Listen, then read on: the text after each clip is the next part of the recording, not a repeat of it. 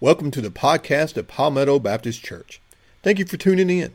We pray that the following message will help you connect, grow, and serve in your relationship with God and others.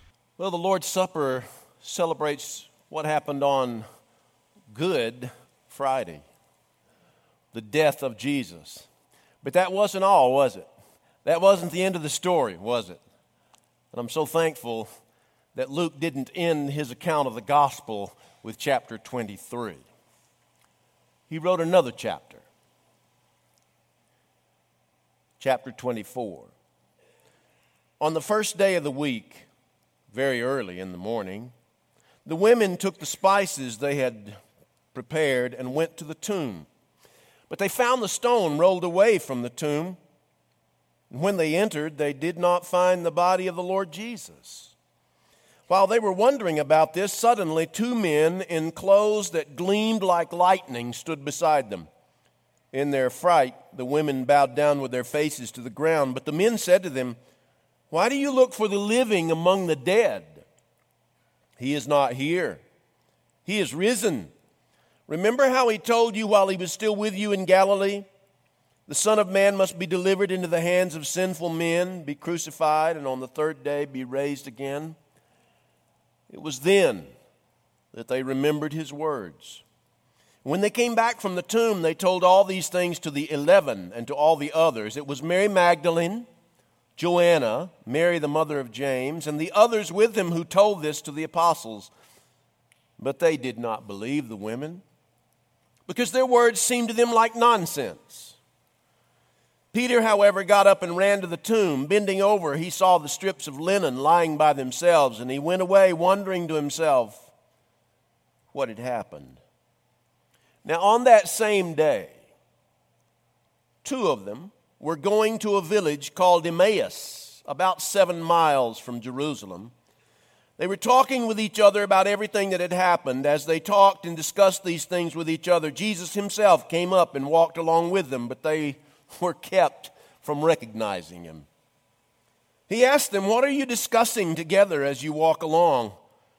They stood still, their faces downcast. One of them, Cleopas, asked him, Are you only a visitor to Jerusalem and do not know the things that have happened there in these days? What things? he asked. About Jesus of Nazareth, they replied. He was a prophet, powerful in word and deed before God and all the people. The chief priests and our rulers handed him over to be sentenced to death, and they crucified him. But we had hoped that he was the one who was going to redeem Israel. And what is more, it is the third day since all this took place. In addition, some of our women amazed us. They went to the tomb early this morning but didn't find his body. They came and told us that they had seen a vision of angels who said he was alive. Then some of our companions went to the tomb and found it just as the women had said, but him they did not see. And he said to them, How foolish you are! How slow of heart to believe all the prophets have spoken. Did not the Christ have to suffer these things and then enter his glory? And beginning with Moses and all the prophets, he explained to them what was said in all the scriptures concerning himself. As they approached the village to which they were going, Jesus acted as if he were going farther, but they urged him strongly, Stay with us. It's nearly evening. The day is almost spent. So he went in to stay with them. And when he was at the table with them, he took bread, he gave thanks, he broke it, and began to give it to them. And then their eyes were opened, and they recognized him, and he disappeared from their sight. They asked each other, were not our hearts burning within us while he talked with us on the road and opened the scriptures to us? It's the greatest weekend in the history of the universe. Because it was on the weekend that God showed up and God showed out and God did what was necessary to save us from sin, our sin. And the only thing that was left for us to do was to simply receive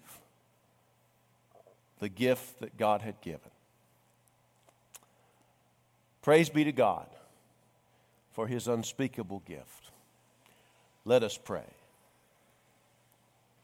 Our Heavenly Father, we thank you, Lord, for the opportunity of worshiping you on this resurrection day.